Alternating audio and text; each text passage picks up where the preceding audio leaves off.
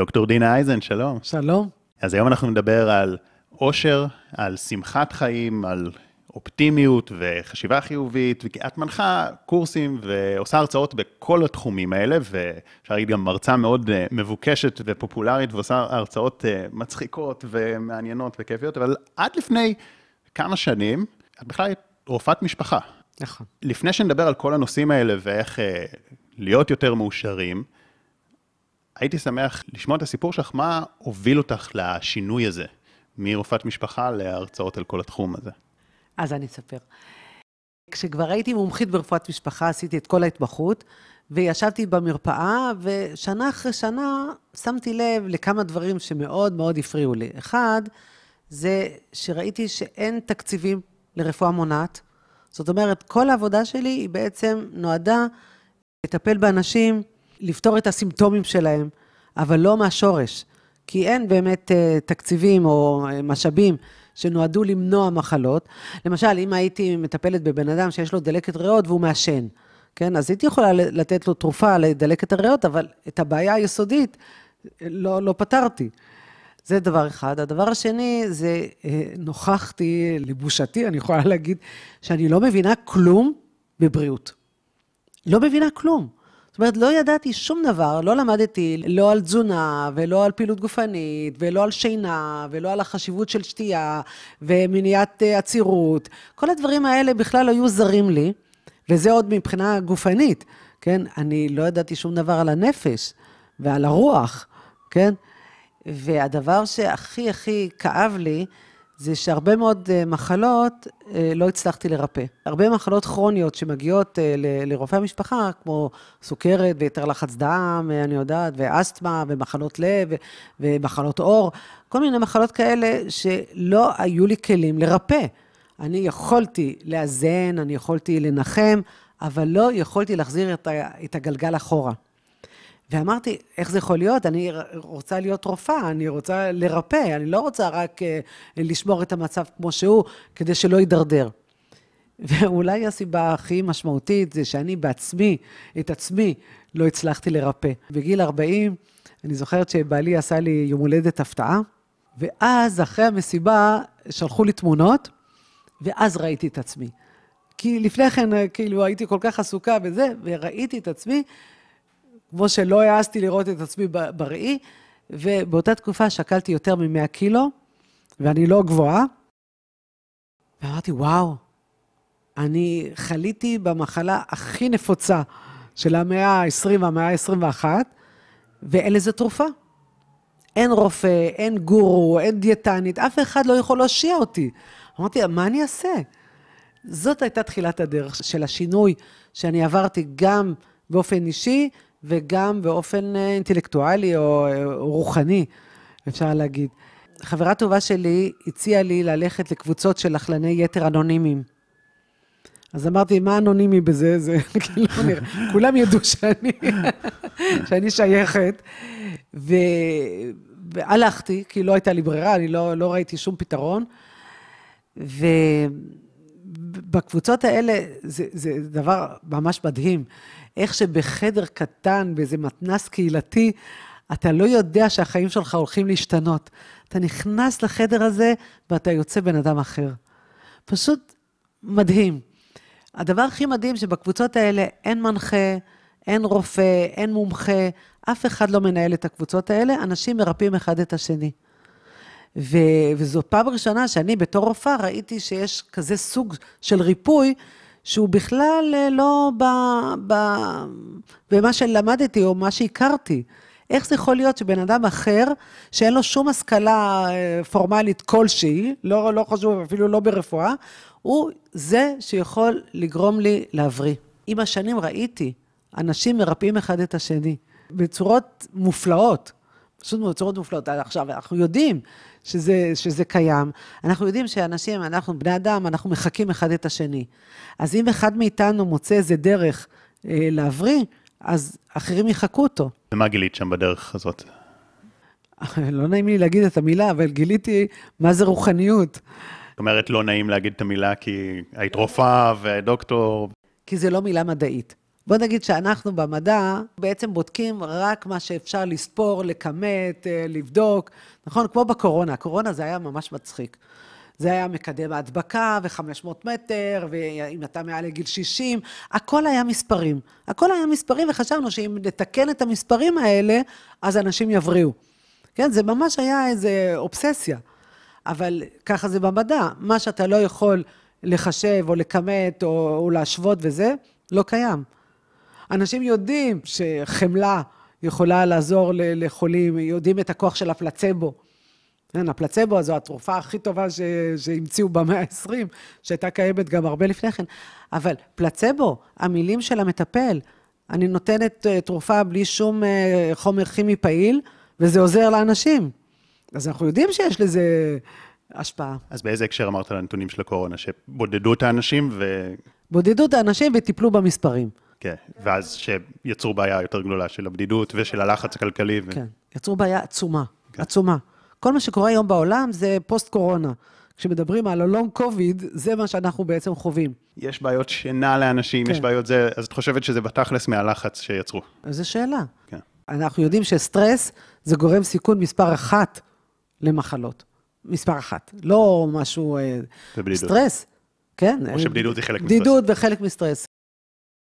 אני לא ידעתי שום דבר על הנפש. כשהגעתי לקבוצות האלה, אז אמרו לי שאני אוכלת בגלל האח בראש. אמרתי, מה זה אח בראש? אז אמרו לי, זה ראשי תיבות של עייפות, כעס, בדידות, ריקנות ושעמום. והבנתי שהנפש שלי היא זאת, או הנפש שלי, המחשבה שלי, הרגשות שלי, הם אלה שמפעילים אותי. ואם אני לא אהיה מודעת, או שאני לא אוכל להנהיג את הרגשות שלי, אז אני אהיה כל הזמן אנוסה לחזור על, ה, על ההתמכרות שלי ועל אכילת היתר, על, על הפיצוי הזה שהייתי צריכה... היום, מדברת על אכילה רגשית, אני אומרת, אני חייבת להתנחם, להתנחם במשהו. היה לי יום כזה, אחרי זה אני אומרת, מה, תגידי, ממה צריכה להתנחם? בעצם, מה, על מה? זה כבר בן אדם גדול, כאילו, מה, מה, מי צריך נחמה? אני חשבתי על עצמי, אני לא...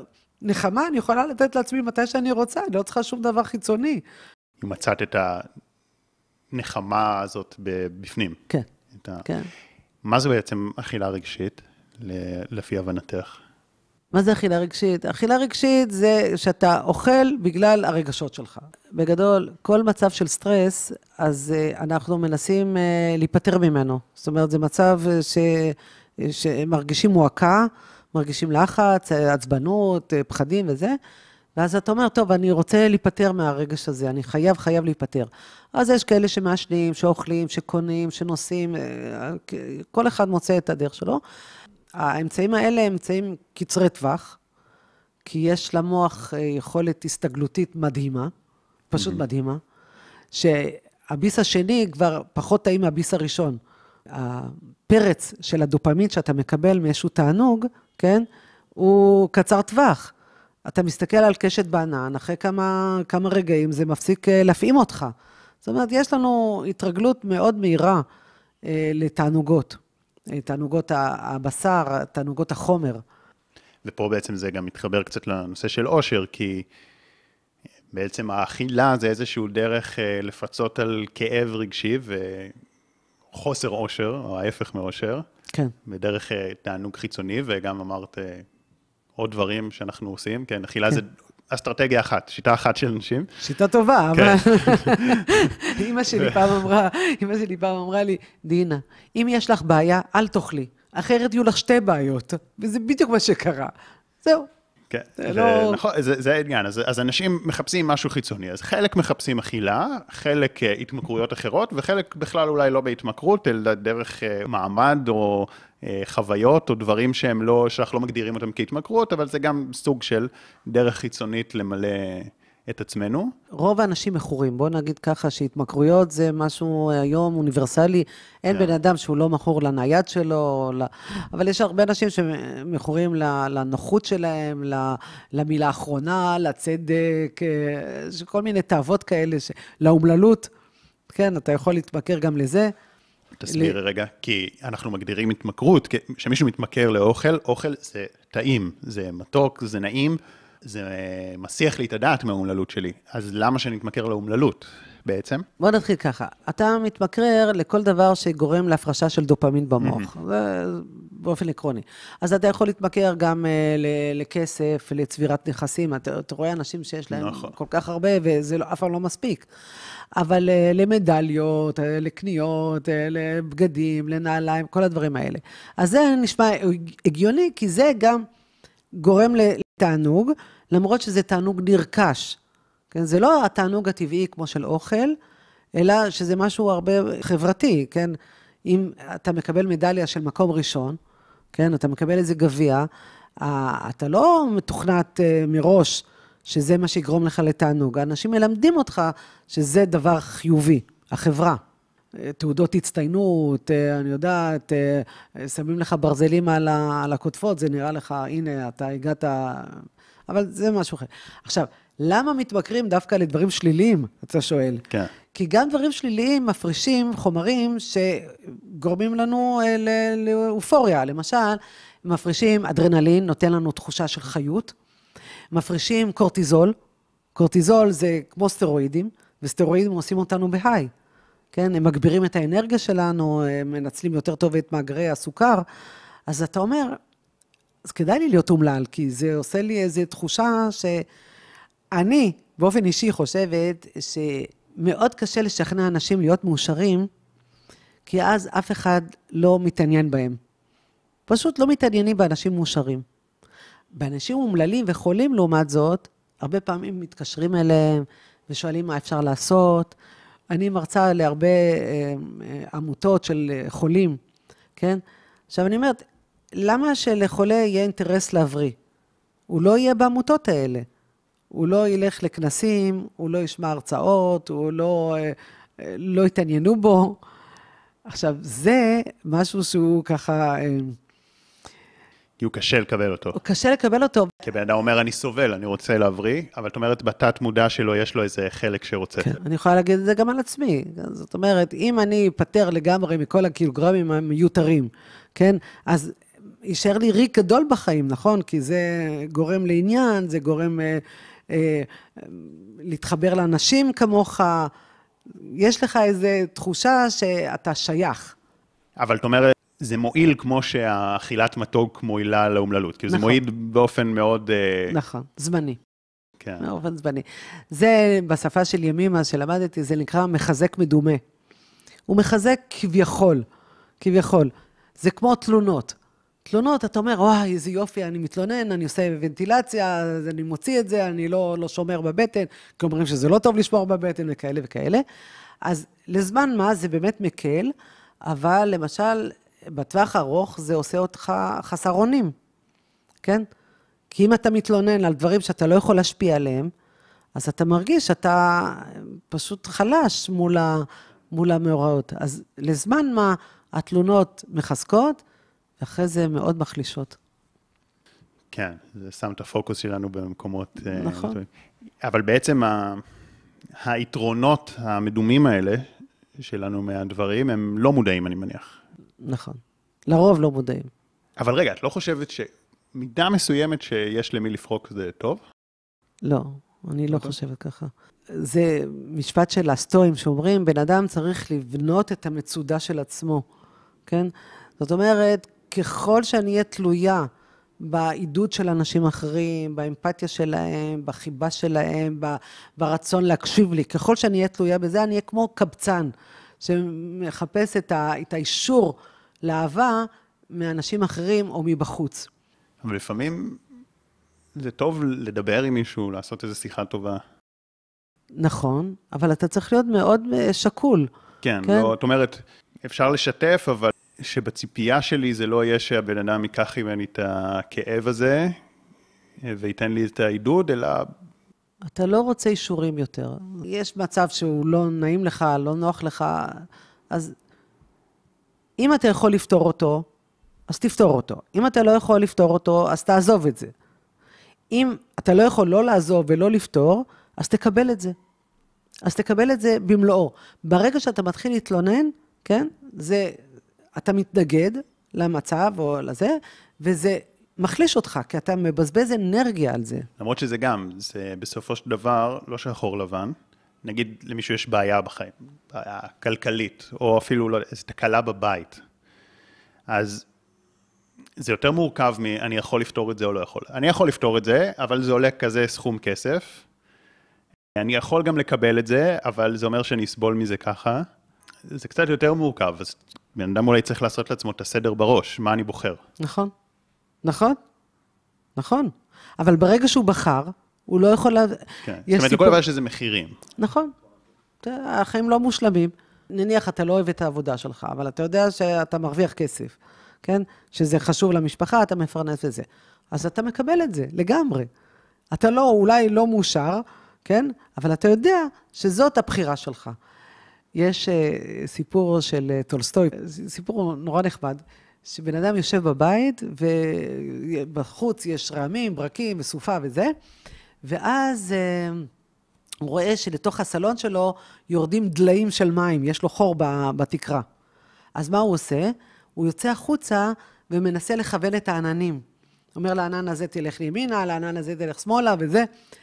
ובמקום לתקן את החור בתקרה, הוא בעצם מנסה לשנות משהו בעולם, וככה אני רואה תלונות. במקום לתקן, או במקום לעשות משהו בקשר לזה, אז אתה אומר, אם אני מתלונן, זה אה, כאילו שעשיתי משהו. זה נותן לך איזו תחושה שאתה פעלת בכיוון. כן. יפה, זה אני מסכים. גם אשמה, זה קצת דומה. אשמה. כן. שזה זה נותן לי איזו תחושה כזאת, שאני מאשים את עצמי, אני מתלונן על עצמי, מו- על עצמי. כן. אז זה נותן לי איזו תחושה כזה, שאני לא, אני לא עובר על זה חלק, אני לא ככה עובר על זה, אבל בפועל זה לא באמת עוזר, זה רק גורם לי רגשות שליליים, זה רק אומר, אני לא בסדר, נכון. במקום פשוט לעשות עם זה משהו. נכון. אתה מרגיש יותר מוסרי. אתה אומר, כן. הנה, אני מאשים את עצמי. כן, עשיתי משהו לא בסדר, אז אני מאשים את עצמי. אבל אני אגיד לך מה הבעיה עם הדבר הזה, שאנשים יכולים לקחת את זה לקיצון של הדחקה, של להדחיק את הרגש. אוקיי, אני חזק, אני לא נותן לרגשות לנהל אותי, אני חזק, בלי אשמה, בלי תלונות, אני ככה. ואז הם מגיעים למצב שהם אה, שומרים בבטן. גם שזה עצמם מול עצמם וגם מול אנשים אחרים, וזה לא שהם באמת עשו לעצמם את הסדר בראש הזה, כמו שבסיפור של טולסטוי. יש את האופציה של אה, לצאת ולהזיז את העננים, שזה לא הגיוני. ואמרת, צא, תקן את הגג. אבל יש גם את האופציה להישאר בבית ולצבור על זה עצבים. ואני חושב שזה גם אפשרות. בגדול, לא צריך לצבור עצבים. רגע, אני רוצה כאילו, להגיד. גם להגיד שזה שתי קיצוניות, כי מצד אחד להתלונן, אבל זה לא רק תלונות, אה, לתת לכעס להשתלט עליי, לתת לאשמה להשתלט עליי, לתת לעצב להשתלט עליי, זה קיצוניות אחת. לשלוט בהם זה, זה דבר טוב, אבל גם לשלוט בהם יותר מדי, זה יכול לקחת את זה לקיצוניות נכון. שנייה. אז לכן אני לא קוראת לזה לשלוט, זה נקרא להנהיג את הרגשות. כן. אנחנו ממילא נרגיש את הרגשות האלה. מה שאני גיליתי, לפחות על עצמי, שכדאי לי להכיר בהם לפחות. להגיד, אני עכשיו נפגעתי, עכשיו אני כועסת, עכשיו... וברגע שאני אומרת את זה, זה מאוד מאוד יפה. המוח שלנו החדש יכול לדבר עם החלקים היותר אה, רגשיים. כן. אז אם אני אומרת שאני כועסת, אני כבר פחות כועסת. אם אני אומרת שאני מתוסכלת, אני פחות מתוסכלת. המסע שלי, אה, התחלתי בזה שפשוט התחלתי ללמוד את עצמי. התחלתי ללמוד מי אני, איך אני פועלת, באיזה מצבים, מה, מה עומד מאחורי זה. האם באמת יש בי חוסר ערך עצמי בכזאת מידה שאני כל הזמן צריכה שאנשים יגידו לי שאני בסדר, שאני טובה, שאני ראויה. ו- וזה גילוי, זה גילוי. בסופו של דבר, זה המסע, לדעתי, הכי משמעותי שיש לבן אדם בחייו, כן? להתקרב לעצמו, לגלות מי הוא, ולא לפעול מתוך uh, חלקים ילדותיים או, כן. או מעבר. אתה יודע, דיברנו על הנושא הזה, שאת הלכת לאכילה, כמו רוב האנשים, כן. ושעוד הרבה אנשים הולכים לסוגים אחרים של התמכרויות, ויש אפילו התמכרויות מאוד מוזרות, כמו לאומללות, ואת יודעת, היה לי פודקאסט על אנורקסיה גם, היא אמרה שאנורקסיה זה סוג של התמכרות, כי זה סבל, גופנית זה סבל, כן. אבל המוח מפרש את זה כעונג, כי כן. של הצלחתי, נכון, של אה, נכון. גם מה שאמרת, שזה מפריש כל מיני דברים גם במוח. נכון, אה, זה קטע. כן. ובדיוק כמו שאמרת על האומללות. את חושבת שגם הפתרונות המהירים של גלולות קסם וכל מיני מכשירים, זה גם סוג של אה, לא לעבוד מהשורש? אז עכשיו אנחנו נחזור לרפואה. נחזור לרפואה, כי הר- מה הרפואה מציעה? הרפואה מציעה אה, זה אוכל בצורה של כדורים, נכון? נגיד, נתחיל עם הכדורים. אומרים, אה, טוב, יש לך לחץ דם גבוה, אבל זה קשה מאוד גם לעשות ספורט וגם לאכול בלי מלח וכל הדברים. בוא ניתן לך כדור, והכדור הזה יאזן אותך. שזה מעניין, כי יש הרבה כדורים אה, שנותנים לאיזון לחץ דם, שבכלל לא מונעים את הסיבוכים של לחץ דם גבוה. כן, שאנשים מתים באותה מידה משבץ ומ- וממחלות לב עם הכדור ובלי הכדור. זאת אומרת, לחץ הדם מאוזן, ועדיין זה לא, זה לא מונע סיבוכים. אבל נעזוב את זה. אז, אה, אה, אז הרפואה החליטה שמה שיותר קל זה לטפל בחלק החיצוני, בסימפטום. עכשיו הולך אה, הזריקה להשמנת יתר ול... זה מטורף, נכון? רציתי להעלות איזה פודקאסט על הרזייה, או לא זוכר משהו. אז חיפשתי בגוגל, מה אנשים מחפשים? הרזייה, סביב הביטוי הזה. והייתי בשוק. תפריט תזונה, אורח חיים בריא, כל כן. מיני, 100 אנשים בחודש וזה. זריקת הרזייה, עשרת אלפים אנשים. אבל לא, לא בהגזמה, באמת. לא, לא, זהו. זה, כנראה זה הולך לשנות את כל, ה, את כל העולם. זה הולך ומשתכלל, וזה עוד מעט, זה לא יהיה בזריקה, זה יהיה בכדורים. ואתה אומר, הנה, פתרתי את בעיית ההשמנה. עכשיו, בעיית ההשמנה, אני כבר יכולה להגיד לך, כמו כל מחלה, אם לא מטפלים ברובד הגופני, הנפשי והרוחני, לא יהיה ריפוי. לא יהיה ריפוי, זה יעבור למשהו אחר. זה יעבור למשהו אחר. נגיד, בן אדם יהיה רזה, כן? יהיה לו איזה מפלט להתמכרות שלו, משהו אחר. משהו אחר. כן, הוא יתמכר או לשינה, הוא יתמכר לטלוויזיה, לדעת, אלף אחד דברים. הדרך של הרפואה לטפל באמצעות של גם כימיה וגם אה, אמצעים פיזיקליים, כמו רנטגן או אולטרסאונד או אה, ה-TMS, אה, יש עכשיו מחקר לטפל בדיכאון באמצעות גלים אלקטרומגנטיים, אני יודעת שמכוונים את האלקטרונים לפה, לשם, אני לא ממש מבינה, אבל זה ניסיון בעצם לטפל באדם כאילו שהוא באמת מכונה, כן? מכונה אמנם ביולוגית, ש... שככה אפשר לרפא אותו. עכשיו, יש לרפואה הצלחות בלתי רגילות, כן? בתחום של הסרטן, של הלוקמיות, של... באמת, אתה רואה איזה יופי, איזה יופי, שהכימיה ככה הצליחה, אבל השורש, כן. תראי, גם את הזריקת הרזייה, בסוף, לפעמים את צריכה אקמול. למרות שאת יודעת שזה לא פותר את הבעיה, לפעמים בא לך רגע להוריד את הכאב, אבל באמת אה, זה לא פתרון אני חושבת שורשי. שזה מעכב אותנו מלמצוא את כן. הפתרונות האמיתיים, שבאמת בשבילם צריך קצת יותר להתאמץ. נכון. ומאמץ אה, בחברה שלנו נחשב ללא טוב, כן? גוגל הוא, הוא תמונה מאוד מדויקת של הדעה האמיתית של אנשים. כן. זאת אומרת, מחקרים על החיפוש בגוגל באמת אה, מראים את ה... מה אנשים באמת חושבים. נכון, נכון. וזה מה נכון. שאנשים באמת רוצים. אנשים רוצים פתרון מהיר. ותראה, כל החברה שלנו היא בנויה על פתרונות מהירים, כן? בסרטים אתה רואה דברים שקורים, אני יודעת, שצריכים לקחת 20 שנה, זה קורה בחצי דקה. אבל מה לעשות שבני אדם זה, זה לא זה. לא זה. ו, ולפעמים צריך הרבה זמן אה, עד שאתה משנה איזה בורג אחד במחשבה שלך. אנשים אומרים, אי אפשר להשתנות. נכון, אי אפשר להשתנות מיד, אבל אפשר להשתנות, אבל זה לוקח זמן. זה לוקח זמן, זה דורש מאמץ, זה דורש חשיבה. אני חושבת שהדבר הכי הכי חשוב, שבחברה שלנו בכלל לא מתייחסים לזה, זה על לימודים מעבר לגיל אה, 18. זאת אומרת, אם בן אדם מפסיק ללמוד בגיל 18, ואפילו אם הוא לומד איזה מקצוע באוניברסיטה או משהו כזה, אבל הוא לא לומד לימודים על עצמו, על החיים, על הסביבה, על, ה... על כל מה שעושה את, ה... את החיים לראויים, כן? אז מה אפשר לצפות? הוא נכנס לתוך איזה מערבולת של עבודה, משפחה וזה, וזהו. כן, וגם הלימודים עד גיל 18 לא בהכרח נגעו ברגשות ובבריאות. ו... נכון, נכון, בכלל, הנושאים האלה. כן. אז איזה לימודים באמת צריך? אמרנו שכל הבריחה כלפי חוץ לא פתרון, כן. ובסופו של דבר אנחנו צריכים לפתח את העושר, או אפילו לא נקרא לזה עושר, את ה... אפילו לא שמחת חיים, איזה, את התחושה הטובה הזאת מבפנים. כן.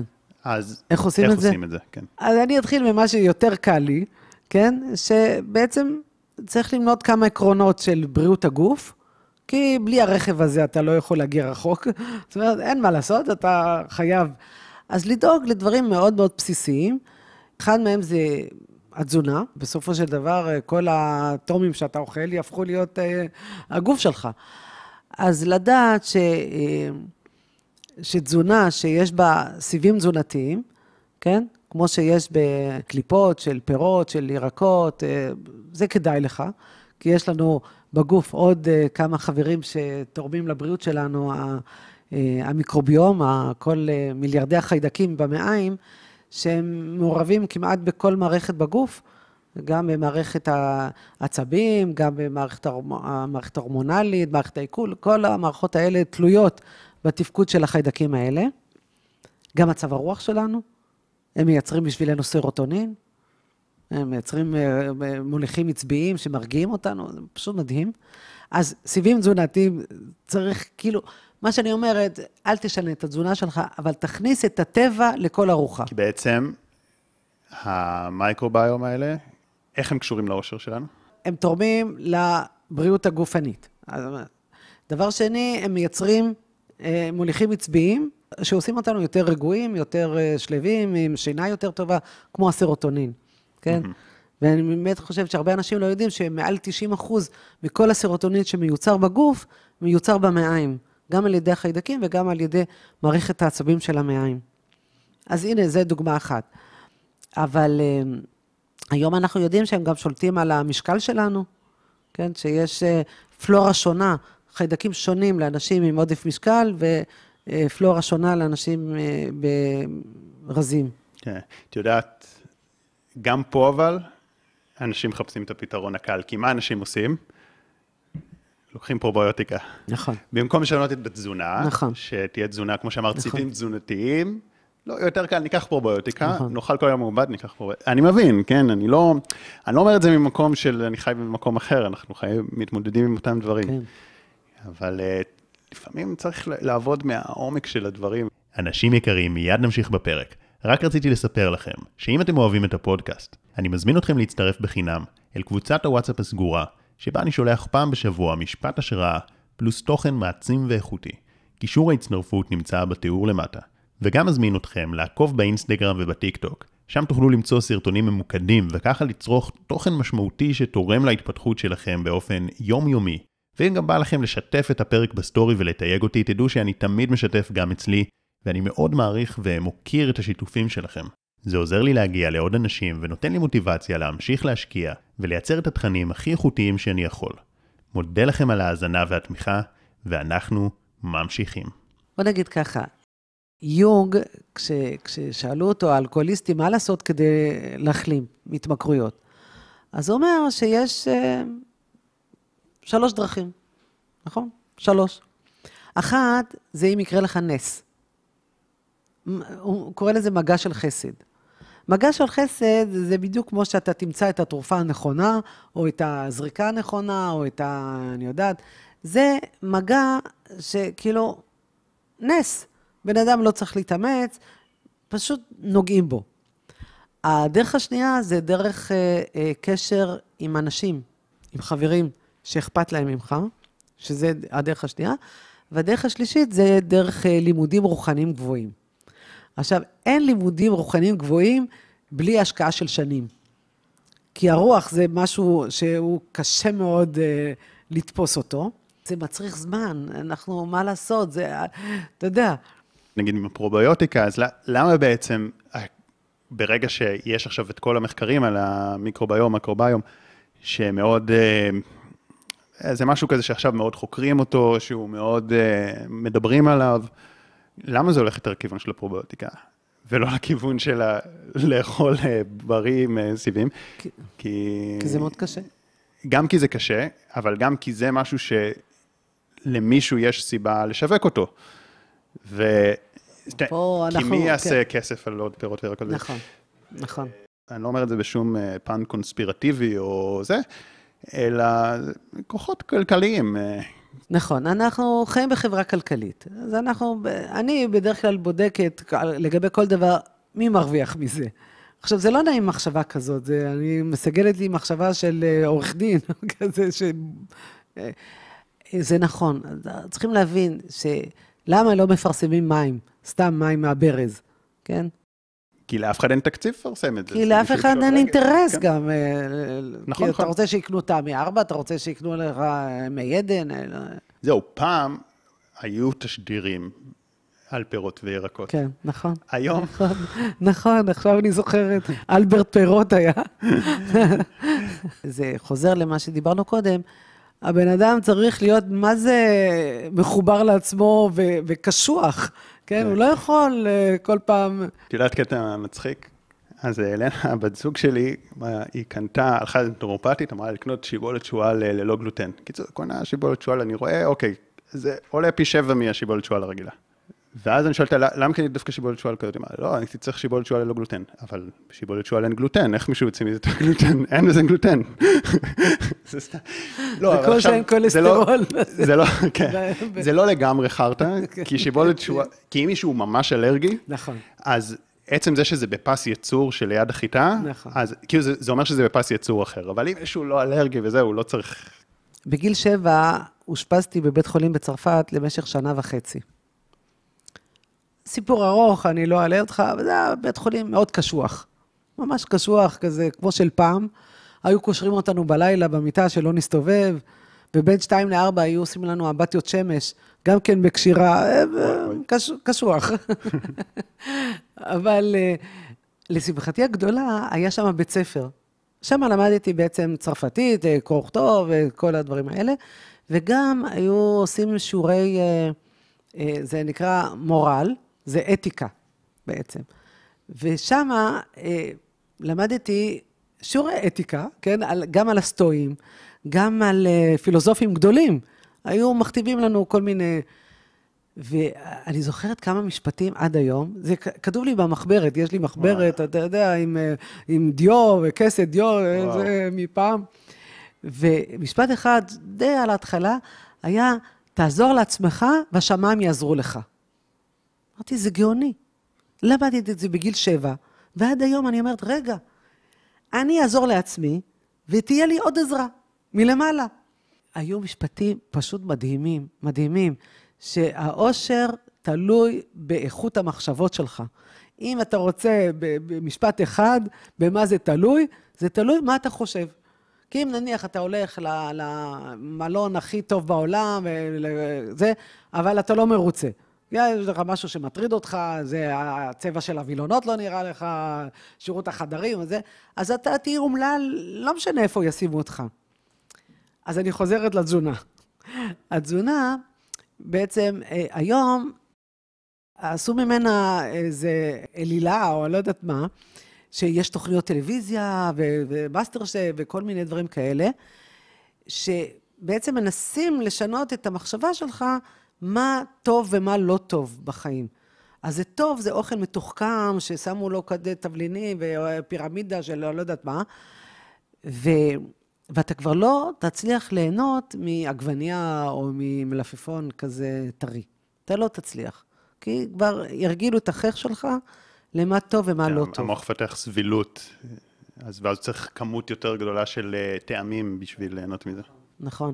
וחלק מהבלוטות הטעם, ככל שאתה תגרה אותם וגם uh, תיתן להם כל מיני דברים חזקים, אז uh, אתה לא תצליח uh, לטעום תפוח, כן, ו- וליהנות ממנו. זה מה שקרה לי כשהפסקתי לאכול קמח וסוכר, זה לפני 25 שנה. הפסקתי לגמרי, אני הבנתי שאני לא מסתדרת עם קצת, כן, אין, אין לי מידה, אני לא, כן. זה, המידה היא לא, לא מתאימה לי. ואז ראיתי אה, מה שקרה לי.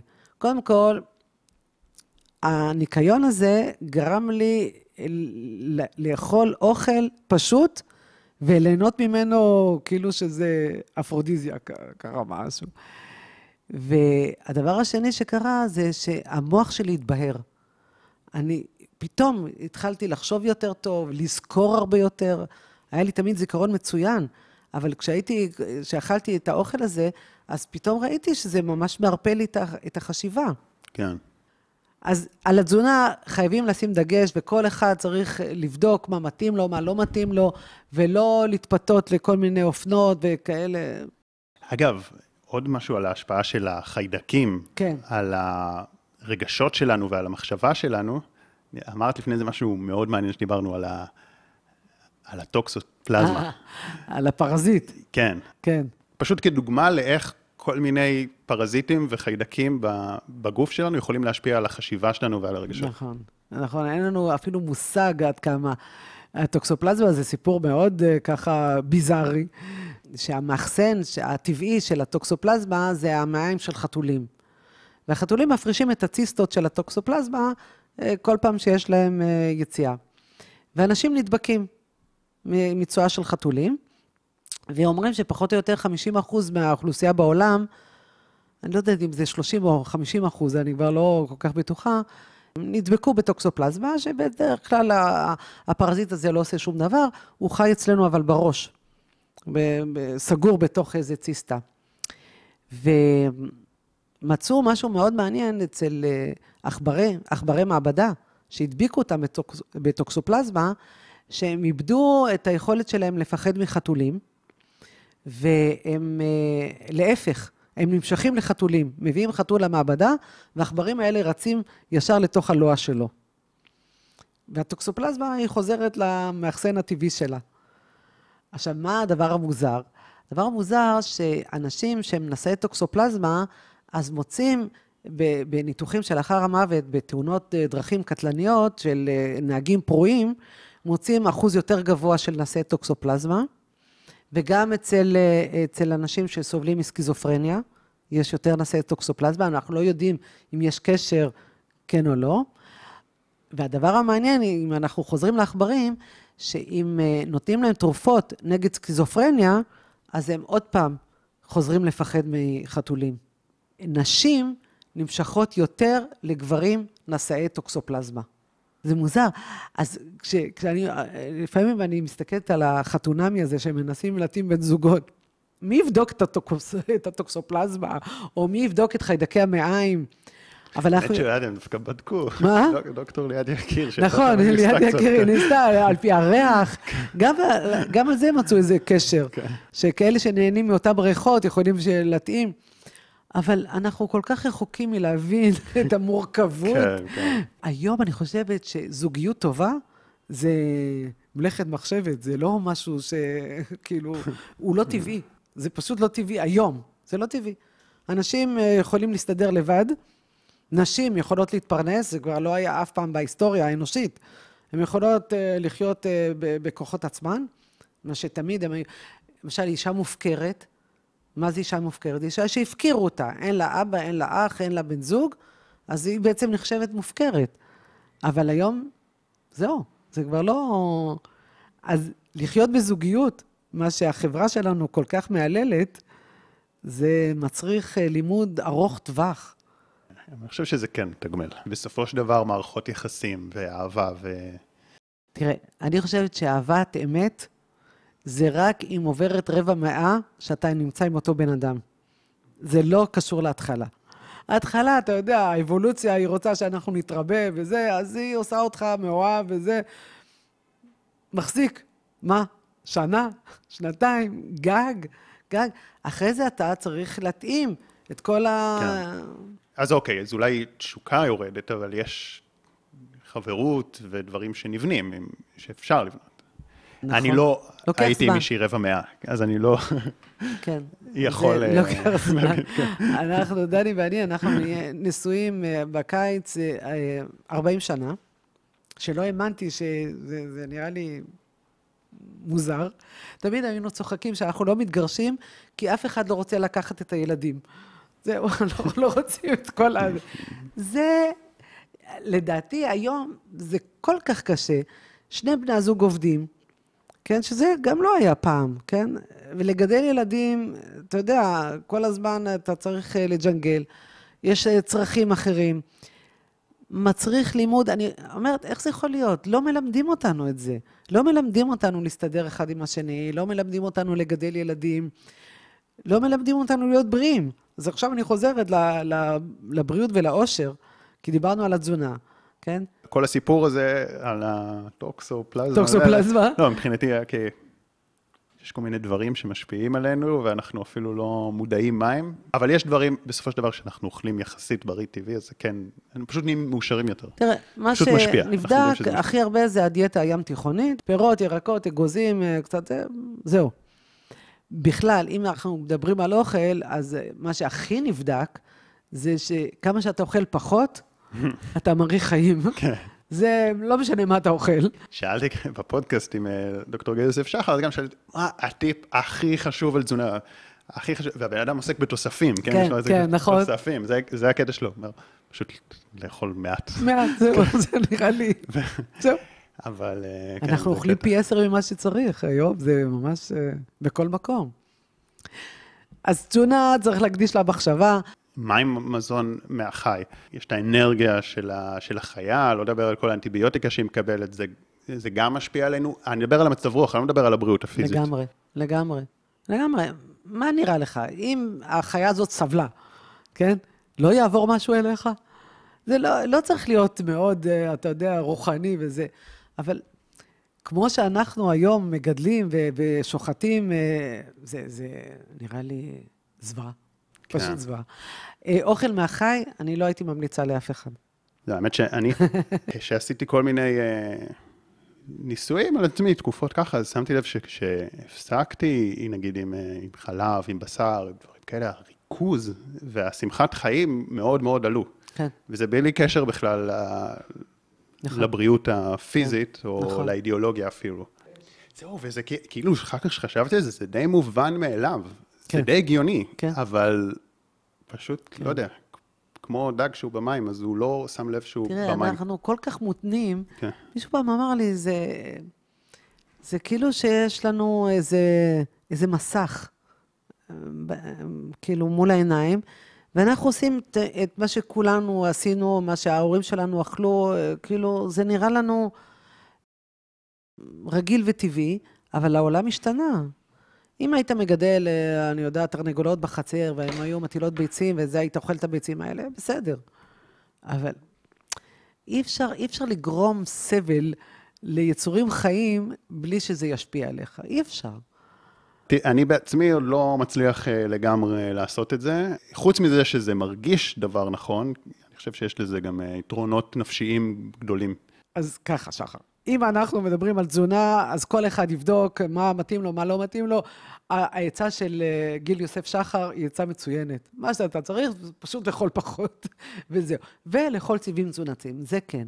פעילות גופנית, הגוף שלנו נועד לזוז, אין מה לעשות, צריך לנוע באיזושהי דרך, כל אחד יעשה גם כן מה שהוא יכול לעשות. אני לא ממליצה לא על מכוני כושר, לא על ספינינג, לא על ג'וגינג, לא זה, אלא משהו שהוא באופן טבעי, שאתה עושה באופן טבעי.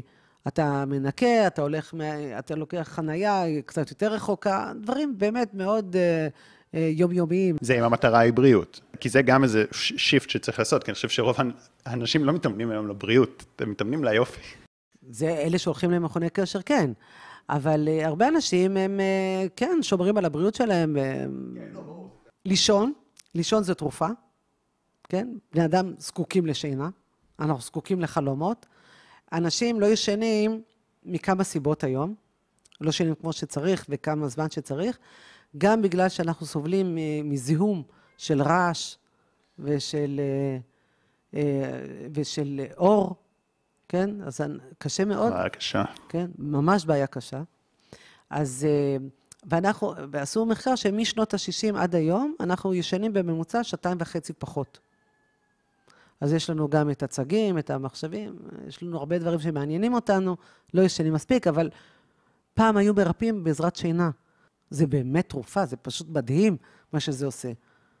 ממש, זה עושה רגנרציה של התאים, זה, זה מחיה אותנו. אז שינה צריך להקדיש לה גם כן את הכבוד שלה. לעבוד בעבודה של משמרות, זה הרסני לבריאות. אנשים שעובדים בתורנויות, זה ממש מזיק להם מאוד. לשתות מים, כן, הגוף שלנו זקוק למים, לא לקפה, לא לסודה, לא ל... לא... צריך מים. והמוח שלנו, מעל 80 אחוז ממנו זה מים. תאר לך, בן אדם קצת מתייבש, הוא לא יכול לחשוב. מאוד מאוד חשוב, זה יציאות. בן אדם אומר, טוב, אם זה לא מפריע לי, אם אני לא סובל מעצירות, אז לא חשוב, שלוש פעמים בשבוע, פעמיים בשבוע, זה מספיק לי. לא, לא, לא. כל יום, כל יום. הנטורופטים אומרים שעצירות זה אם כל המחלות. אם אתה לא מוציא את המיותר, את הפסולת של הגוף, זה קטסטרופה. זה יכול להוליד כל כך הרבה בעיות וכל כך הרבה הפרעות, זהו. אז זה, זה חמשת הדברים שאתה יכול לעשות למען הגוף שלך, אתה לא צריך אה, יותר מדי כסף או מאמצים, זה באמת דברים מאוד מאוד פשוטים, שלא זוכים באמת אה, לכבוד שלהם. כי אתה, בן אדם, יש לו חלק בכל מה שקורה לו בחיים. זה החלק שלו. יש את החלק החברתי, כן, אם אתה רוצה להיות מאושר, אתה לא יכול להיות מאושר אה, כבודד, יש מעט מאוד אנשים שמצליחים להרגיש טוב עם עצמם. לדעת שמערכות יחסים זה משהו שאתה חייב, חייב, חייב להקדיש לו אה, זמן ומחשבה, ולשמור על, אה, על חברויות ועל מערכות יחסים. ככל יכולתך לנסות להיות אחד מקהילה. קהילה זה דבר מאוד חשוב. ויש היום גם אפשרות אה, לקהילות אה, וירטואליות, שזה גם זה חשוב. כי אנחנו זקוקים לתחושה הזאת של השייכות, ושהקהילה הזאת תעזור לי בשעת הצורך. ואנחנו מגיעים בעצם אה, לחלק הרוחני. החלק הרוחני הוא כבר קצת יותר מורכב. לעסוק בדברים שאתה יכול לשנות, ולקבל את מה שאתה לא יכול לשנות. וזהו, ו- ו- ולבקש את הכוח ואת ה- את עוצמת החשיבה כדי להבחין בין השניים. כן? אם זה משהו שאני יכולה להשפיע עליו, או לא יכולה להשפיע עליו. עכשיו, מה שאנחנו, עם השנים אנחנו לומדים שיש המון המון דברים שכנראה אנחנו יכולים להשפיע עליהם, ואנחנו לא חשבנו ככה. זה, זה, זה דבר מדהים. אבל מספיק שבן אדם אחד מצליח באיזשהו תחום, זאת אומרת, אוקיי, הוא חלק מהמין האנושי, זאת אומרת שזה אפשרי. כן, נגיד, בואי ניקח את זה לנושא שרלוונטי לרוב אנשים, נגיד ריפוי. ריפוי. שזה... אה, מצוין. אני חושב שהרבה מהתלונות שלנו מגיעים בסופו של דבר על הבריאות. נכון. כי זאת אומרת, זה אולי אחד הדברים הכי חשובים לאושר. נכון. אה, ואז אם לוקחים את זה על המשפט הזה, אז אפשר לקחת את זה, אוי, יש לי את הפציעה הזאת, את המחלה הזאת, את הדבר הזה. כן. זה כיוון אחד. כיוון שני זה לקבל את זה לגמרי, להיכנע. ואז יש אולי באמת את הדרך אמצע להשפיע על מה שאפשר להשפיע, שזה עדיין הרבה. נכון, להשפיע על מה שאתה יכול להשפיע. עכשיו, אה, להיכנע היא מילה מאוד חיובית בעיניי, כן? כי הרבה אנשים כן. מתנגדים.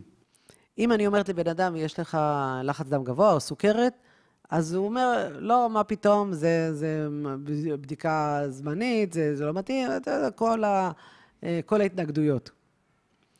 ואם בן אדם נכנע למצב, כן, רק משם הוא יכול בעצם לעשות שינוי. הוא אומר, אוקיי, זה המצב, בלי כל הסיפורים. את אומרת את זה בהקשר גם הרוחני, של אני מודה ש, שאני קטן פה לעומת כל הדבר אני הזה. אני לא, לא מבין למה זה קרה לי, אבל אני מבין שזה מה שיש לי.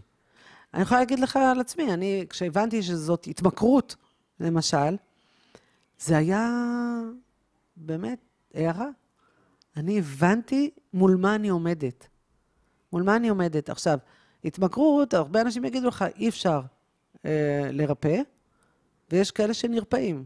אז אתה צריך להבין שזה כנראה אפשרי. מרוב המחלות אפשר להבריא. מרוב, רוב, רוב המחלות. עכשיו, זה משפט שהוא אה, משפט לא כי רוב המחלות שאני מכירה, לפחות כרופאת משפחה, זה מחלות כרוניות. מה זה מחלות כרוניות? זה מחלות שאנחנו לא יודעים אה, לרפא. אני חושבת שאפשר לרפא, אבל לא בדרכים ש... שאנחנו מכירים, או שבדרכים שלא הלכו בהם הרבה. אני, טוב, אני מסכים, זה אולי אחת הסיבות המרכזיות לזה שיהיה פה את הפודקאסט הזה, לתת את ההכרה הזאת לאנשים שיש, שיש עוד אפשרויות. דיברנו בתחילת הפרק על זה שהרבה אנשים לא מחפשים את הפתרון העמוק. הם אה, הולכים מאוד לחיצוני.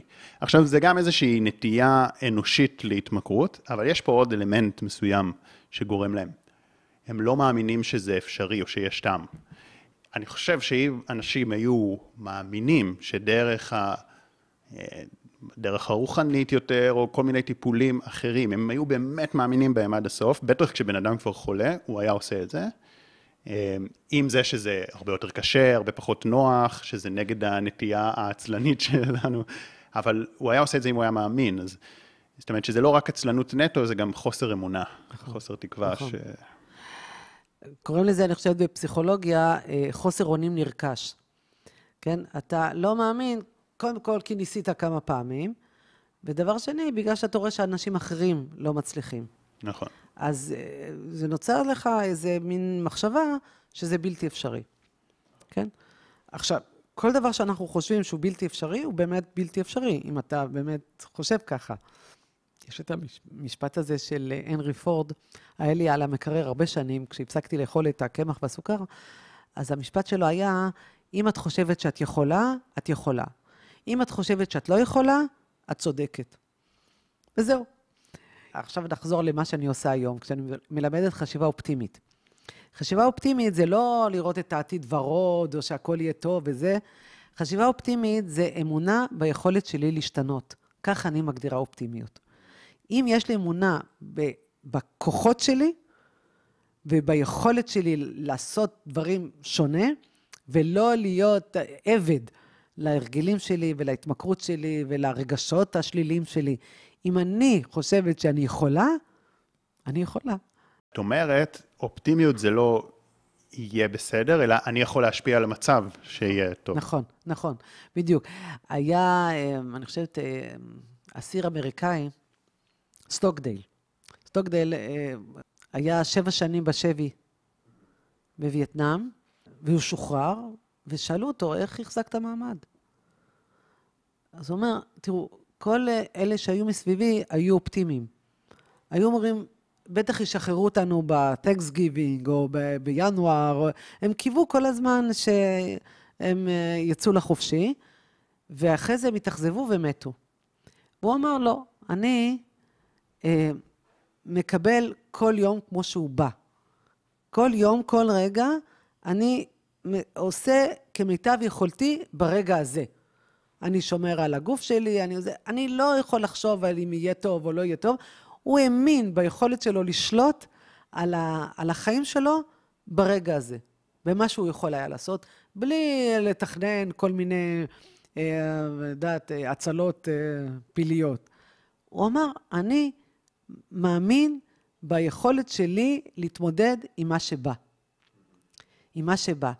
אה, ודרך אגב, הוא גם קרא את הספר של אה, מרקוס אורליוס, הפילוסוף הסטואי, שהיה גם קיסר, כן? שיכול היה לקבל את כל מה שהוא רוצה, היה האיש הכי חזק בעולם הזה, אבל הוא אמר, לא, אני מנסה להיות טוב לב, אני מנסה לקבל את המציאות כמו שהיא, אני לא מתווכח, אני לא מתלונן, אני לא מקטר. דיברת על המיקוד שליטה כן. פנימי, ולהתמקד במה שאני יכול להשפיע עליו, לעומת החוסר אונים. כן. נרכש שאנחנו גם יודעים שהחוסר אונים נרכש קשור לדיכאון. נכון. זאת אומרת, זה היה, גילו את זה במחקרים על דיכאון. נכון. זאת אומרת, נכון. אז בעצם האופטימיות מהסוג הזה, היא כאילו סוג של נוגדן לדיכאון, זאת אומרת, אנשים נכנסים לדיכאון כשהם מיואשים, שהם... לא מאמינים שהם יכולים להשפיע על המצב. יש את אה, פרופסור זליגמן מראשי הפסיכולוגיה החיובית, הוא אה, עשה מחקר בבריטניה, אני חושבת, אה, איך לחסן ילדים כנגד דיכאון. זאת אומרת, הוא באמת הבין שככל שאתה תיתן יותר ויותר לבן אדם להרגיש, יש לו כוחות, כן? ככה אתה באמת תמנע... איך הוא גרם להם? יש כל מיני תרגולים. למשל, כשאתה מעודד, למשל, אה, נגיד התנדבות או מעשים טובים, נכון? אתה מעודד את זה, ואתה יודע שזה גורם לבן אדם להרגיש טוב, אבל זה גם מחזק את האמון בעצמו שיש לו יכולת. כל, כל יכולת שאתה משיג, היא מחזקת את הביטחון הזה, נכון? אם אתה, נגיד, אתה רוצה לעשות uh, פודקאסט, נכון? ואתה אומר לעצמי, טוב, אני אתאמץ, אני זה, אני אזמין אנשים, אני זה, אז ככל שאתה יותר ויותר מצליח, יש לך יותר ויותר ביטחון ביכולות שלך, מה שלא היה קודם. מה שלא היה קודם, כש- כשכל בן אדם שהוא מתחיל משהו, אז אין לו באמת ביטחון. אז כל הרעיון זה לתרגל, לתרגל אונים, כן? זאת אומרת, את הביטחון והמסוגלות עצמית והביטחון העצמי, הביטחון העצמי והמסוגלות העצמית יבואו רק אחרי תרגול של מעשים שמוכיחים לך שזה אכן ככה. המוח שלך הוא לא פראייר. אתה יכול לעמוד מול המראה ולהגיד, אני חזק, אני גיבור, אני יפה, אני מוצלח, כל הדברים שאומרים, אה, לעשות אה, אישורים, affirmations האלה, כן? אתה יכול להגיד את זה מהבוקר עד הערב. זה לא יזיז כלום, הוא מה, הוא לא יודע מה אתה יכול ומה אתה לא יכול. זה, זה, מש... זה של לעבוד עם שניהם ביחד. נכון. גם, גם דרך הפעולות וגם דרך... כי, כי מהצד השני גם אפשר להגיד, גם הפוך, לא יודע, שאם מישהו מאוד מאוד חסר ביטחון, והוא רק מנסה לדחוף את עצמו חיצונית, נגיד, נגיד שהביטחון שלו הוא בהקשר חברתי, שקל למדוד את זה. אוקיי, אז הוא רק ינסה וילך לנסות לעמוד מול קהל ולדבר מול אנשים, ורק נטו מבחוץ, אז מאוד יכול להיות שזה יפ- ייפרץ לו, אבל יכול להיות שזה גם רק יעשה לו יותר טראומות, ואני חושב לשלב בין הדברים. נכון, אבל אתה לא חייב לעמוד מול מה שאתה חלש בו. אתה מחזק את, כבר, את החלקים היותר חזקים באישיות שלך. זה לא אם יש לך חרדה חברתית או משהו כזה, אז אתה לא תלך ותרצה מול קהל של 300 אנשים כדי אה, להרגיש יותר אה, מסוגל. אבל אם אתה עוזר לילד שמתקשה, ב, ב, אני יודעת, באנגלית, או אתה עושה, אני יודעת, אה, אוסף בגדים לאנשים, אתה מתרגל אונים, זה לא חייב להיות כן. ספציפי. תושייה אולי כזה? כל דבר, כל דבר שמחזק בעצם את הביטחון שלך, וזה יכול להיות בכל התחומים האחרים, כי זה ישפיע על תחומים אחרים. זאת אומרת, הביטחון הוא לא בשטח אחד או בתחום אחד. אמ, אז אה, כן, זאת אומרת, וזה בסופו של דבר תורם גם לאושר. וזאת אומרת, אה, זה- אושר זה גם כן מילה אה, ככה כן. טריקית, אבל זה תורם לבריאות הגופנית והנפשית שלך, זה בטוח. אתה כן. תהיה יותר בריא, יותר שמח, אה, אה, ככל שאתה תרגיש שאתה יותר נחוץ, יותר מוצלח, יותר אה, מסוגל. ואז אתה צריך כל הזמן לעשות דברים שלא נוחים לך. זה, אם, אם כבר אנחנו מדברים על... אה, אז כל הזמן, אם יש משהו שהצלחת, יאללה, אתה עכשיו צריך לעבור לשלב הבא, וזה אינסופי. זה אינסופי. זה... אני הרבה זמן אה, רוצה לעשות אה, איזה הרצאה של TED באנגלית. עכשיו, האנגלית שלי לא משהו, אה, כאילו, האנגלית היא בסדר, אבל המבטא הוא אה, מאוד ישראלי, כן? ואני רוצה לעשות את זה, ואני מתה מפחד. מתה מפחד, אתה יודע, להתבלבל, כאלה, למלמל, לפלבל, כל הדברים האלה.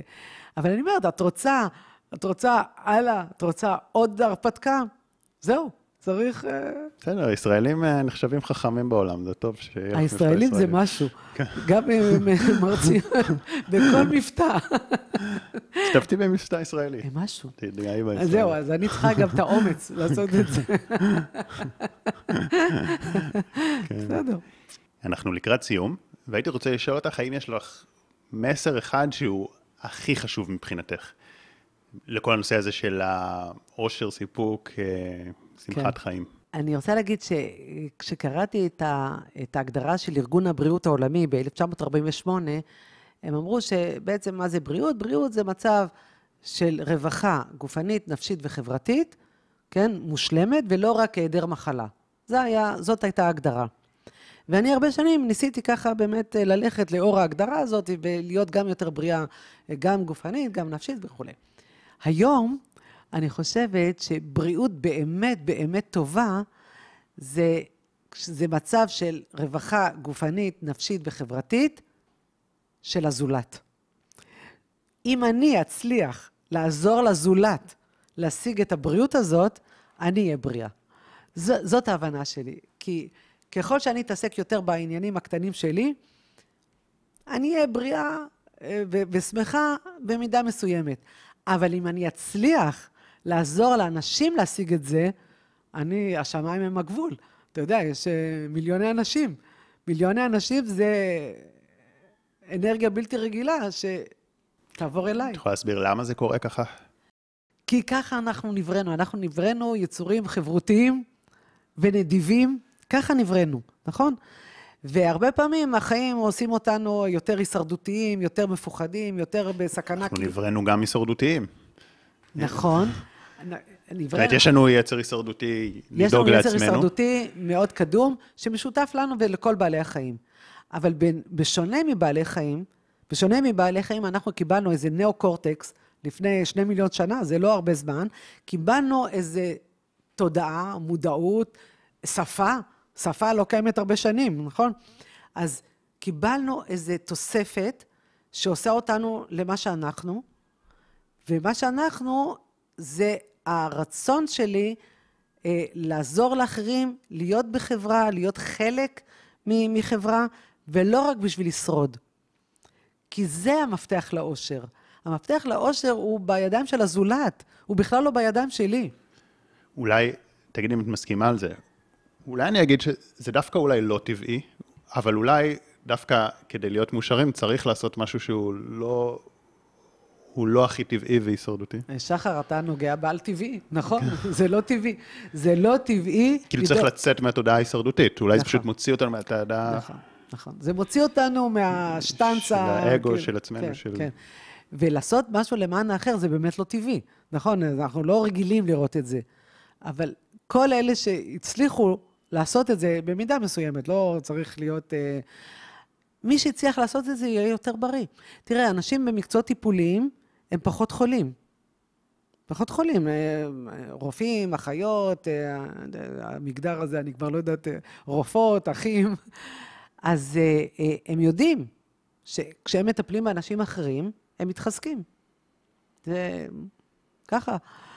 כן, ו... גם כי המיקוד, דיברנו על האומללות והתלונות וזה, אז כשאנחנו מתמקדים באנשים אחרים, אז פשוט הן כבר אוטומטית נעלמות, התלונות האלה. לגמרי. זאת אומרת, אין להן מקום יותר. לגמרי, איך בן אדם יכול להתלונן על עצמו כשיש לו את כל מה שיש לו לעומת האחרים? אני רוצה לעזור לכולם בלי קשר למחלות. אני רוצה להוסיף בריאות לעולם ולא לרפא מחלות. זה מה שאני רוצה היום. זה השיפט שעשיתי מלרפא אנשים ל... להוסיף בריאות. לגרום להם להיות יותר בריאים ממה שהם, לא בלי לרפא שום דבר אחר. דוקטור דינה אייזן, תודה רבה. בשמחה.